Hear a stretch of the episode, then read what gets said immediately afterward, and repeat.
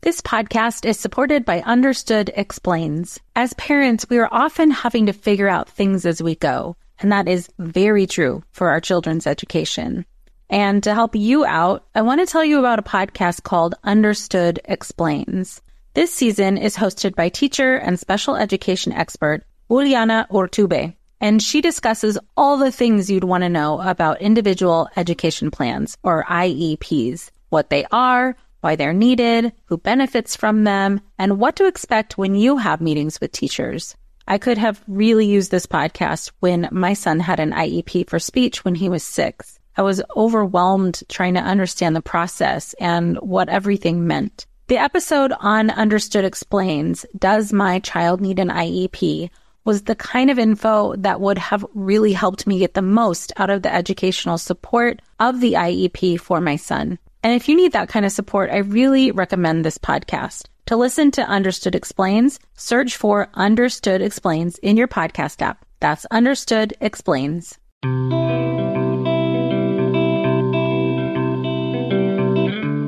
Welcome to Mom and Mind, where we dive into all aspects of perinatal mental health and wellness related to pregnancy, birth, loss, postpartum, and new parenthood. It's so much more than postpartum depression. We raise the volume on all of these topics in the hopes that someday everyone will have the support and info that they deserve before they need it. Please note this podcast is not a replacement for treatment by a professional or professional training. Welcome to Mom and Mind. I'm your host, Dr. Kat. In this episode, we are celebrating four years of the Mom and Mind podcast, first launched on June 16th, 2016. Our very first episode was my story mixed in with some information and education about perinatal mood and anxiety disorders. And that really sets the stage for what this podcast is about. It is a mix of personal stories, expert interviews, information and education but also for me personally to share my experience was powerful and meaningful to me. And I think for me, I really wanted to bring a level of vulnerability to this podcast. And with me sharing my own experience, give permission to others who want to share theirs. So I go by Dr. Kat on the podcast, but my real full name is Katayune Kaeni. I am a psychologist, a wife and mother to two lovely humans, and I am perinatal mental health certified. My entry into the world of perinatal mental health started 10 years ago this June with the birth of my first child, my daughter.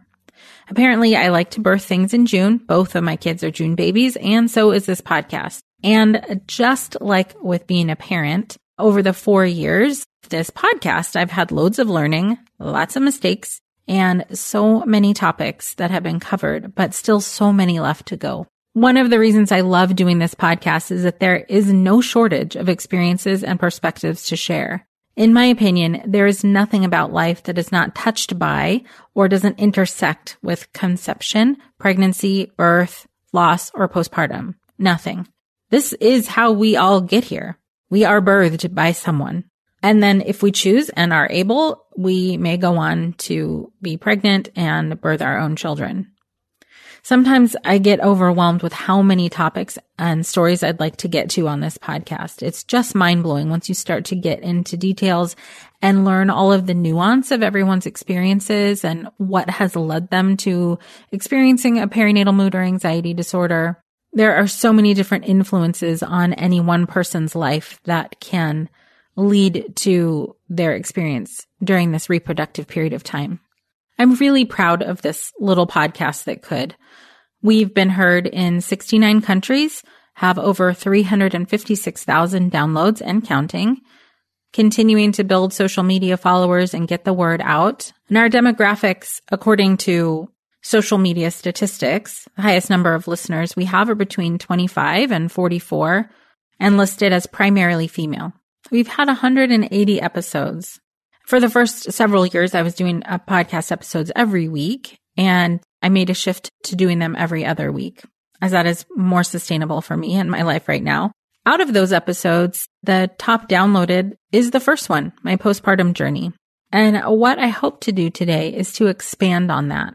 And I'll tell you a little bit more about that in a moment. Our second highest downloaded episode is number 87 on postpartum anxiety with Dr. Carly Snyder. I'm not surprised that that is so highly downloaded. So many people deal with postpartum anxiety. And although postpartum depression gets most of the spotlight for what can happen, anxiety is really very common. So I'm, I'm ecstatic that people are getting that information. And our third highest, and our third highest downloaded is number 115, The Highly Sensitive Mother with Julie Bjelland. I'm really glad that a lot of people have listened to that and resonated with that episode. I myself am a highly sensitive mother and I resonated with it as I do with a lot of our episodes. But that one in particular, I think taking a closer look at how our brains and our experiences impact our experience, sometimes very physiologically, but certainly emotionally as a highly sensitive mother is really validating. I myself felt very validated by that episode. My goal and mission with this podcast is to raise the volume on perinatal mental health challenges and get this information and education out to as many people as possible. It's one thing for me to go to a training and to learn from my esteemed colleagues and find out what's being researched. And that is all absolutely necessary for us as a profession to be educated.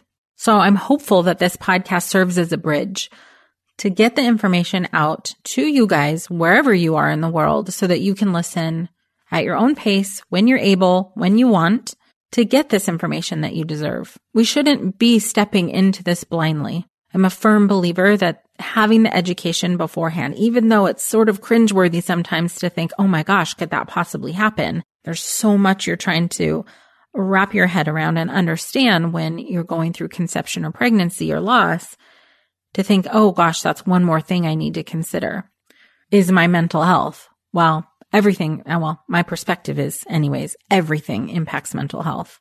Getting pregnant and having a child is no different Today, I'm going to go into a little bit of depth into my story. And in part, I want to do this because it's not as if we just, you know, get pregnant and have a kid and have this relatively brief period of time where we're experiencing a perinatal mental health challenge and then that's it. There are so many factors that can contribute into it way beforehand throughout your lifetime. And there are after healing factors that might still be impacting you when we wrap it up in a little bow and say, Oh, I had that experience and now it's done. I don't think that's the full story for a lot of people. And as a matter of fact, I know that that's not the case for me. So throughout the podcast, parts of my own story are sprinkled into many of these episodes, both as that I've shared personal details and also that they resonate with what many others have experienced.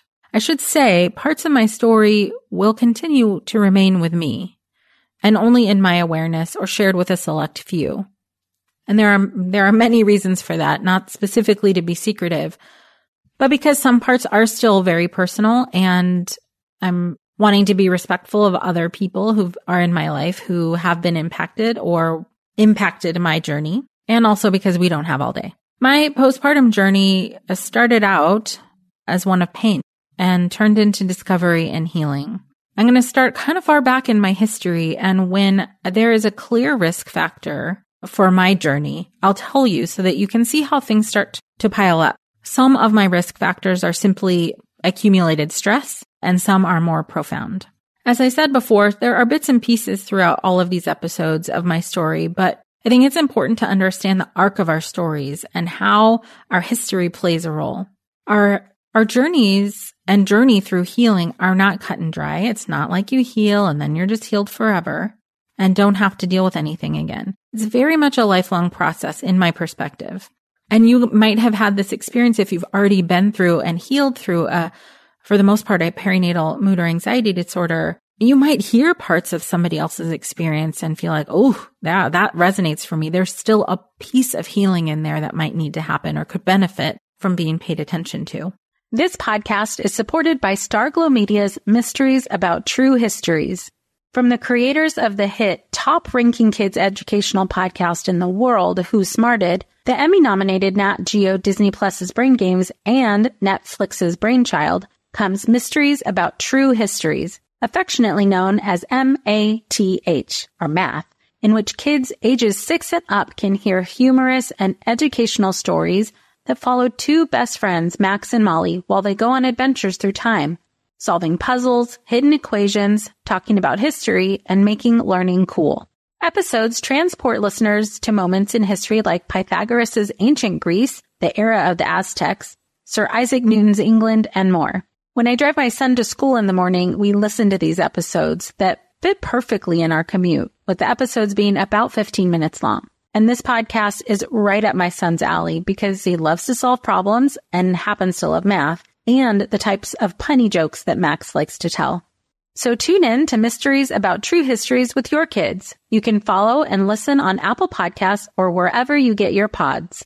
Lynn, this time of year, parenting can be such a flusterclux. You've come to the right place. I'm Lynn Lyons, and I've been treating anxious families for over 30 years. I'm Lynn's sister in law and co host Robin Hudson. Join us for Flusterclux, a podcast for parents who worry. Wait, that's everybody. Yeah, these last few years have felt like one long anxiety attack for so many. Why do you think parents are always surprised that a podcast about anxiety relates to them, even if no one in their house has an anxiety disorder? Well, worry is human. Everyone does it, and anxiety shows up when we face uncertainty. All the parenting tips you've taught me have been essential. I love to break it down into skills we need to manage worry in our families. We've covered so many topics depression, burnout, meltdowns, perfectionism. Don't forget scary mothers in law. Right, but of course, that's not my mother in law. Because that's my mother. And a listener. As a psychotherapist, I like to teach parents and kids how to respond to everyday moments in healthy ways. Managing anxiety really can be taught. It really can. And I'll even tell you what to say. We talk about serious stuff, but without being too serious. Anxiety wants everything serious. Anxiety doesn't stand a chance when we're laughing, even about the tough stuff. When we are realizing for ourselves or meeting with someone else as a therapist or a provider who has a perinatal mood or anxiety disorder, there's always a story behind the pain. There may be contributing factors to what they're going through that are more recent, but sometimes the contributing factors happened a long time that are contributing happened a long time ago. No one wakes up choosing to go through postpartum depression or postpartum anxiety or anything that we can experience during this time. Nobody would choose this. It's often an accumulation of things or risk factors or life events that have resulted in emotional and or physical pain. And as I said before, even when the bulk of healing has come and you're mostly feeling fine, there may still be little bits that show up for healing at other times in life. It's really quite complex and I personally can't get into all of it here because, well, for me anyways, as I said, I have 42 years of stuff. And that's going to be true for everybody. We're not going to hear every little bit of someone's story to be able to have a full complex understanding of why they're experiencing what they're experiencing. And that's not our job, really. We don't have to know every detail. We just have to listen and we have to believe. We have to, uh, scratch that. We have to listen to people. We have to believe their experience. It's really not up for debate. Each person's individual experience through this is real and deserves all the attention. So I want to say that my journey started at least when I was eight. And I'll say that because that was the year of my entry into the reproductive phase of my life. My period started very, very early for that time, however many years ago. I don't do math. So 42 minus eight. It was a little bit more rare at that time for, for somebody to start their period that early. It's become a little bit, it's still rare, but it's become a little bit more common for periods to be starting early now. But for me, at that time, at eight years old, starting my period, it meant that my body changed very early and my relationship with my body changed and was complicated for many reasons. One of which was feeling very different from other girls. I mean, in order to start your period, there are very specific body changes that start to take place. And as an eight year old, certainly I didn't know that. I just felt different. And people treated me differently as well. Being ogled by boys and men at a young age was a lot to deal with.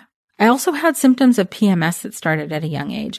I don't remember exactly when my PMS really started, Signs and symptoms of PMS are a risk factor for a perinatal mental health condition.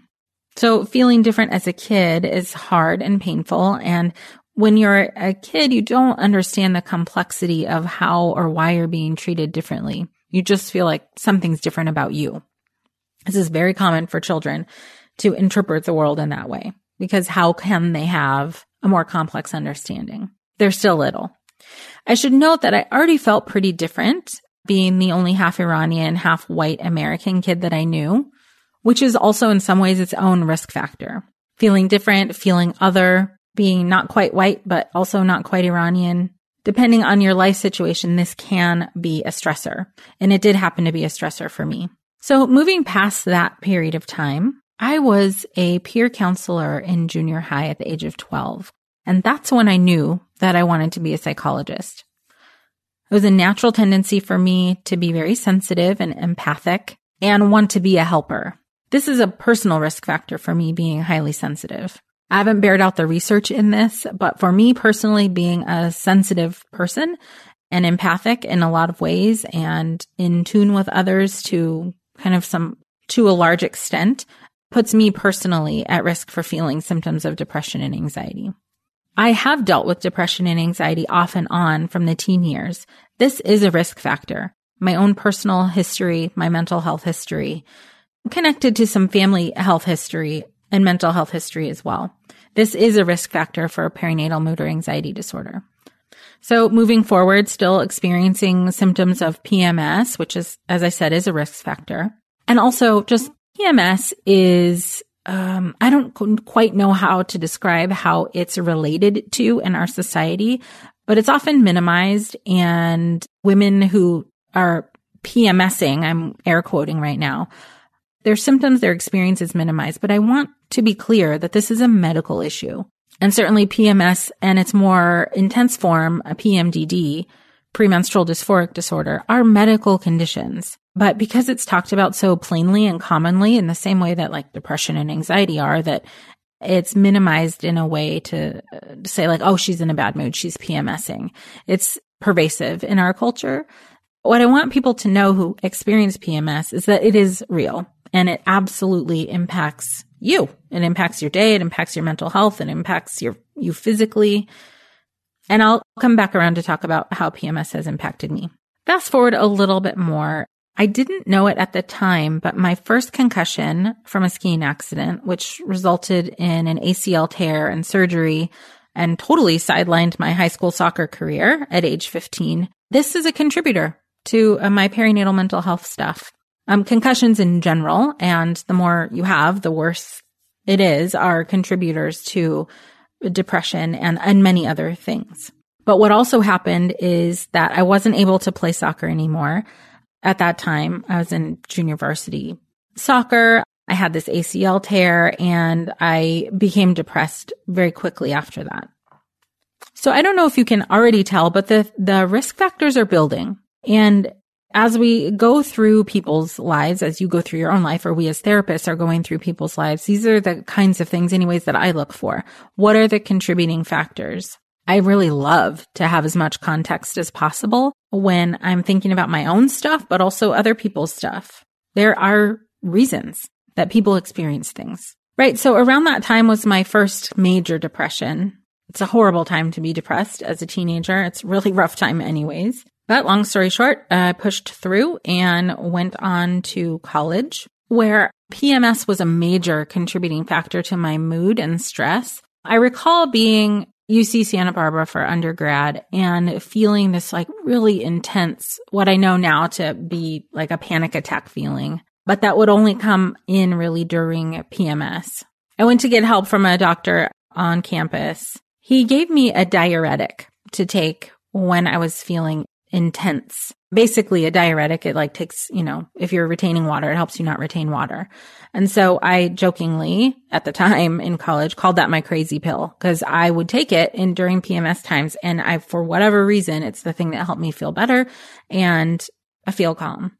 And I went on to try many, many different things to help with PMS. At some point, I tried birth control. That didn't really do it over the years, I've done acupuncture, I've done Chinese medicine, I've done energy healing, I've done lots and lots of stuff.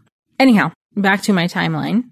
Grad school was incredibly challenging. Grad school was incredibly challenging. There was a lot of family related stress happening at the time.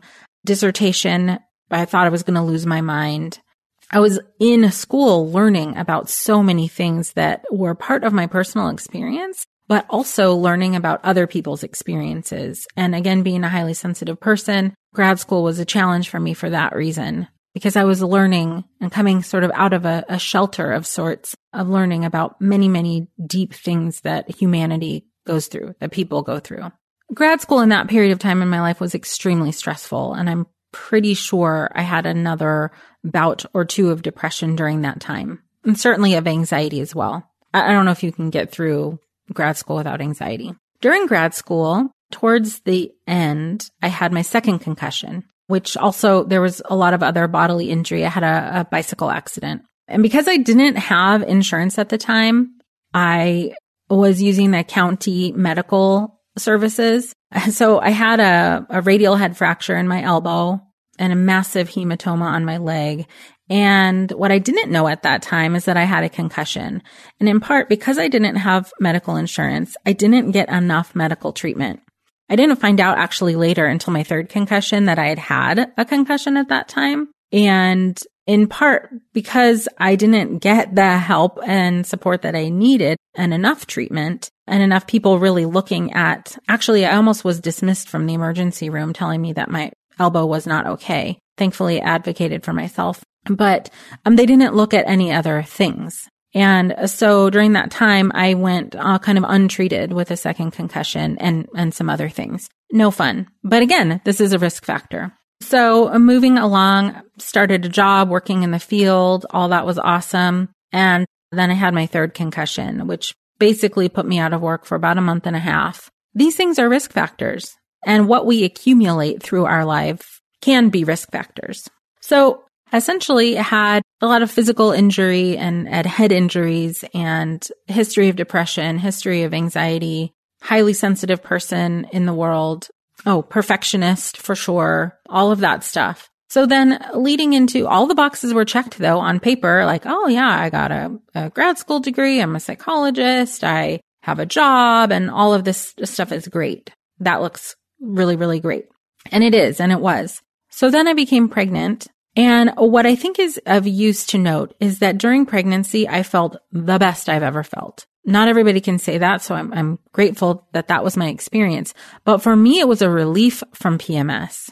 It was a relief from my hormones that I had been succumbing to for so long. And it was kind of an eye opener. Like, oh, I didn't know I could feel this good mentally and emotionally. So that, that was really, really nice.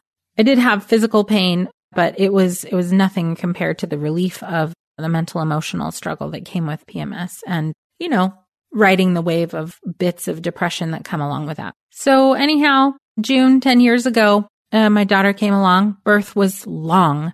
My first contraction was Friday evening and she came into the world Monday midday around noonish. The birth was long and exhausting and I had back labor and so, so painful, like a, a pain I've never experienced in my life and hope to never feel again. But she came out and everything was great there for a moment or two. And what I know now is that my anxiety started really, really on that first day.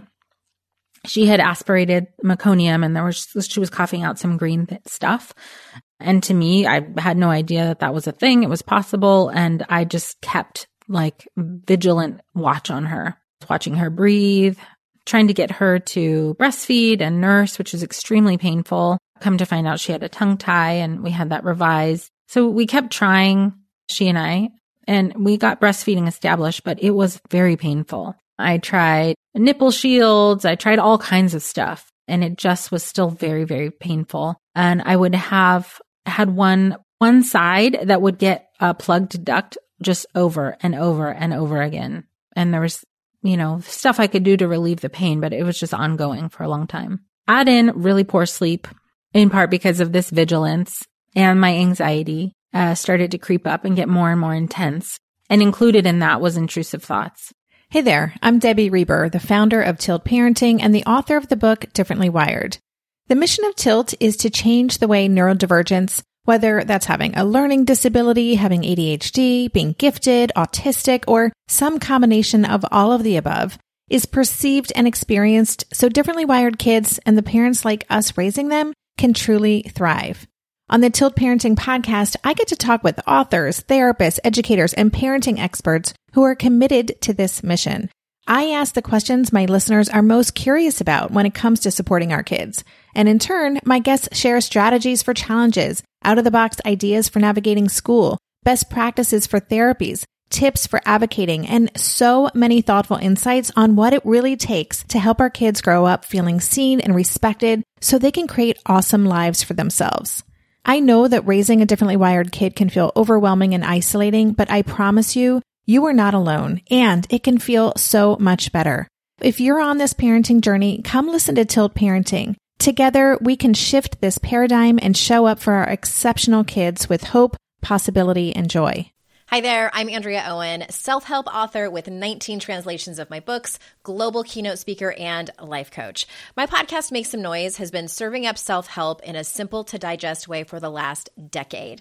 The topics brought in each episode are practical and easy to implement around topics such as working through fears that keep you stuck, different modalities of therapy, managing your negative self talk, and more. We bring you guest experts, solo episodes, and I even coach listeners on the air around relatable struggles. I also do my best to weave my sense of humor into some heavy topics because let's face it, life can be pretty hard and it's so much better when we can have some fun while walking through our challenges. Whether you're seasoned in personal development or just starting out, Make Some Noise podcast will help you become the best version of yourself, the person you're proud of when you look in the mirror and show up in your life. Simply search Make Some Noise with Andrea Owen wherever you listen to your podcasts. Um, that was the hardest part for me is the intrusive thoughts because they were frequent and overwhelming. And the intrusive thoughts that something bad would happen to her, either by me or by somebody else or by some random thing was really, really very devastating for me.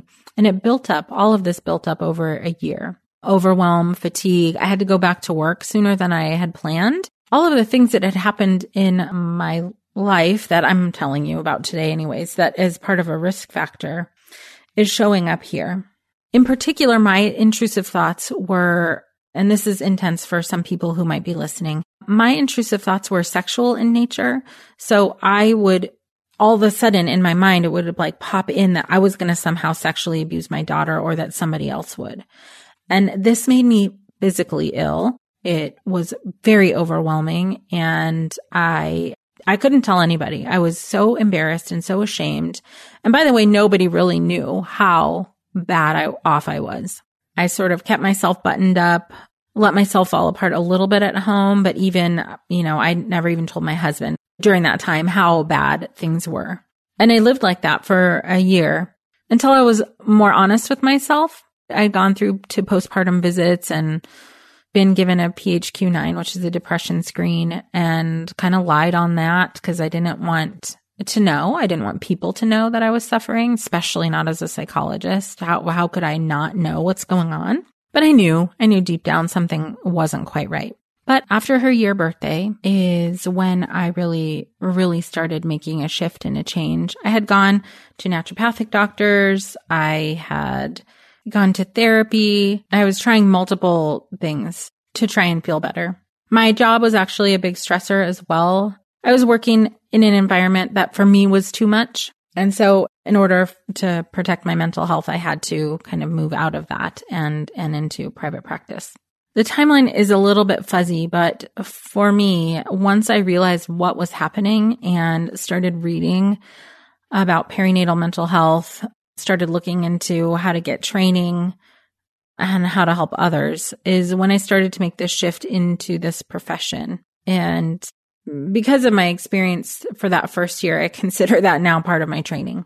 Totally unexpected and not wanted, but an absolute training for myself to understand what, what this is all like. Certainly it is not enough training to help other people. So knowing that my experience was now validated and that the things I was experiencing was real.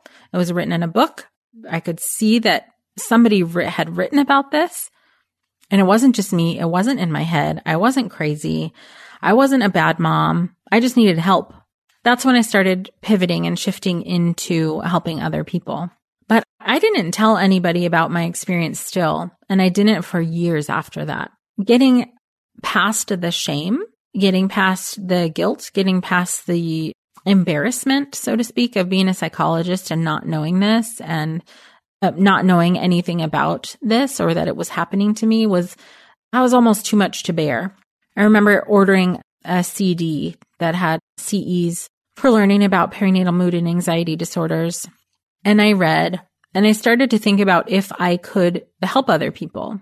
And it was a little hard for me initially to gauge what I could withstand. Because if you've been through something like this and then you start helping people who've been through something like this, there's a bit of a raw nerve that's still there in the very beginning. And so I had to take like an approach withdrawal kind of, kind of stance with this. I started speaking to colleagues in the field who I knew uh, were specialists, asking them what books I could read and how I could start helping supporting this population. I got some great books and great recommendations. And after I had learned a bit, then I started accepting clients into private practice. But even prior to that, when I was still in my salaried job as an employee, I wanted pregnant and postpartum people funneled to me. Looking back on it, I can say I wish I had known more during that period of time, but there is for everybody in every situation, you have to start doing the work to learn how to do the work. But I would say that the reading and the classes and the the training are, are essential. So the first few clients prompted me to learn even more and to understand that people's experiences are very complex and varied. And still, I continue to learn more and more.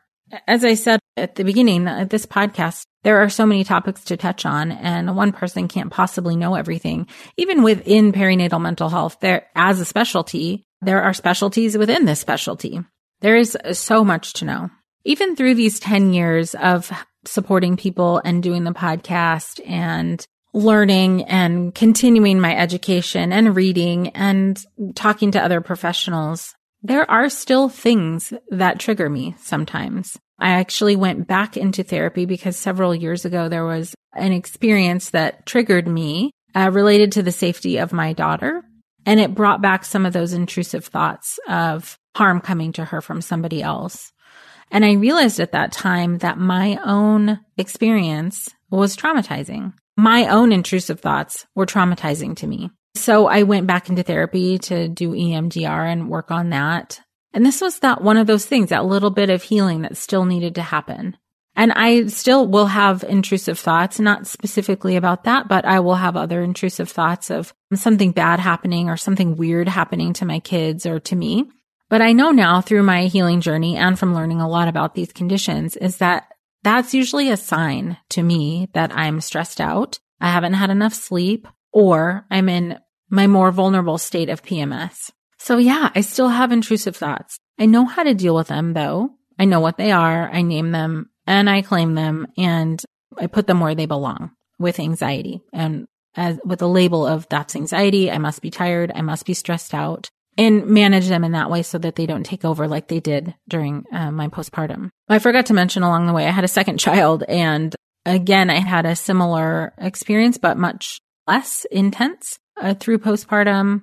Uh, but when I went through with my second child, I knew what was happening. And even, this is why I think information and education is so important. Because if you know what is happening, you don't end up going down in this shame spiral of feeling like you're a bad person you can totally blame it on the depression or anxiety or trauma or whatever, as opposed to blaming yourself. It makes a world of difference. So the last thing I want to touch on is the journey through PMS. As I said before, you know, it is a medical condition, but there are many, many different ways to attend to it. But I will say that after my kids, my PMS became worse. Um, plus my history of concussions, I do believe play a part.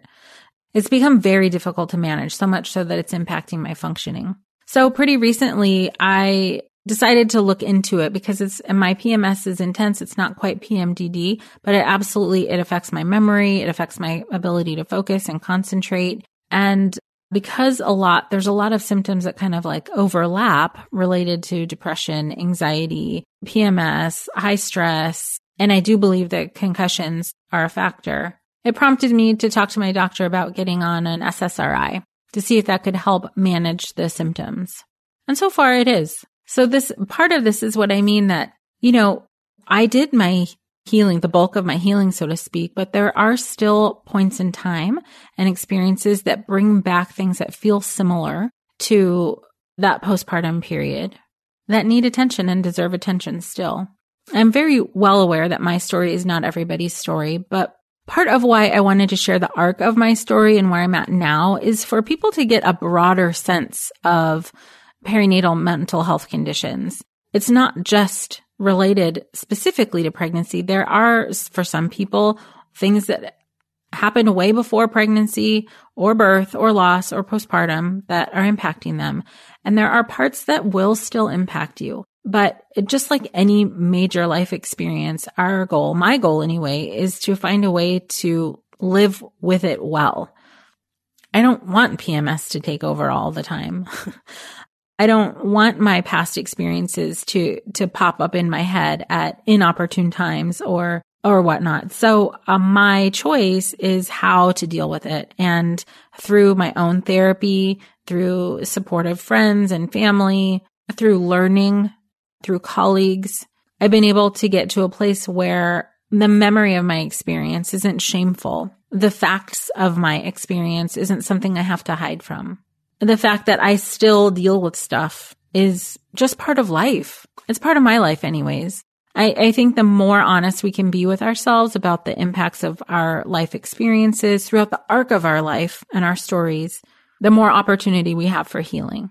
And my healing isn't over. This to me is, and especially as a therapist, this doesn't just end. You don't just become healed and then you're good and then you're done. My life will continue to bring up things right up to my face that need attention and need healing. I might not want to always think about it. I might not want to deal with it, but there it is. This is part of our human nature. This is part of my nature. There will be times where I will be absolutely exhausted and tired of dealing with my stuff. And I know that other people can resonate with that too. I hear, I hear this a lot like, Oh, I thought I was over that. I thought I already talked about that. I thought I've already been through that. And I still have those feelings that come up about my own history and my own things. It's okay to be tired from that. It's okay to not constantly attend to it also. We will be going in and out of our healing process and paying full attention and paying no attention uh, for the rest of our lives because like we have other things to do too. My goal here is to really just make so normal that we struggle and make it so normal that it's okay to get help and to reach out. So in part of making my story a bit fuller I think for those of you who are maybe not therapists and don't get to sit and, and hold space and listen to people hear work through the arcs of their stories and their life, I hope it's useful for you to, to think about your experiences and to, to understand your experiences as, as complex, but understandable. And if you can look back and notice any risk factors of your own life, things that might have impacted you or contributed to your experience, I think just understanding the context really helps reduce the shame, embarrassment, guilt, and feelings of inadequacy. So throughout my chat today, I have addressed some of the questions that have come in. Well, if you've listened this far, thanks for being with me, not only on this episode, but for the last four years. I'm still here. We are moving directly forward, continuing to have episodes that hopefully are supportive and resonate for you and help you through your journey.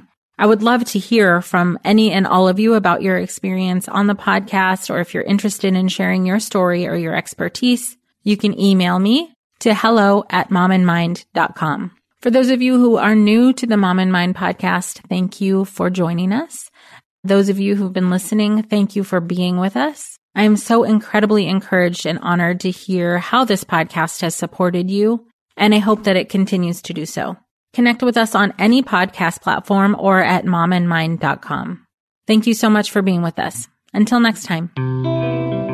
Thank you so much for joining us today. Please share this podcast. Together we can support moms and families so that no one has to deal with this alone. Come connect with us at momandmind.com. Well, hey there, busy mama. Are you looking for ways to make your life easier, your home less chaotic, and at the same time add more joy to your life? My name is Deanna Yates, and I'm the host of Wanna Be Clutter Free, a podcast all about letting go of the stuff we don't need in our lives so that we can focus on what truly matters. Don't worry, I'm not going to tell you to throw it all away or make you feel guilty about keeping something you love, no matter how many other people don't quite understand it. But I will give you practical and, more importantly, actionable advice so that you can make progress right away. And you won't just hear it from me, there are amazing guests too. It's like having your bestie in your pocket telling you it's okay to let go of the things that are not serving you and your family in a totally non judgmental way. So join me over on the podcast where we can work on progress over perfection for those of us that want to be clutter free.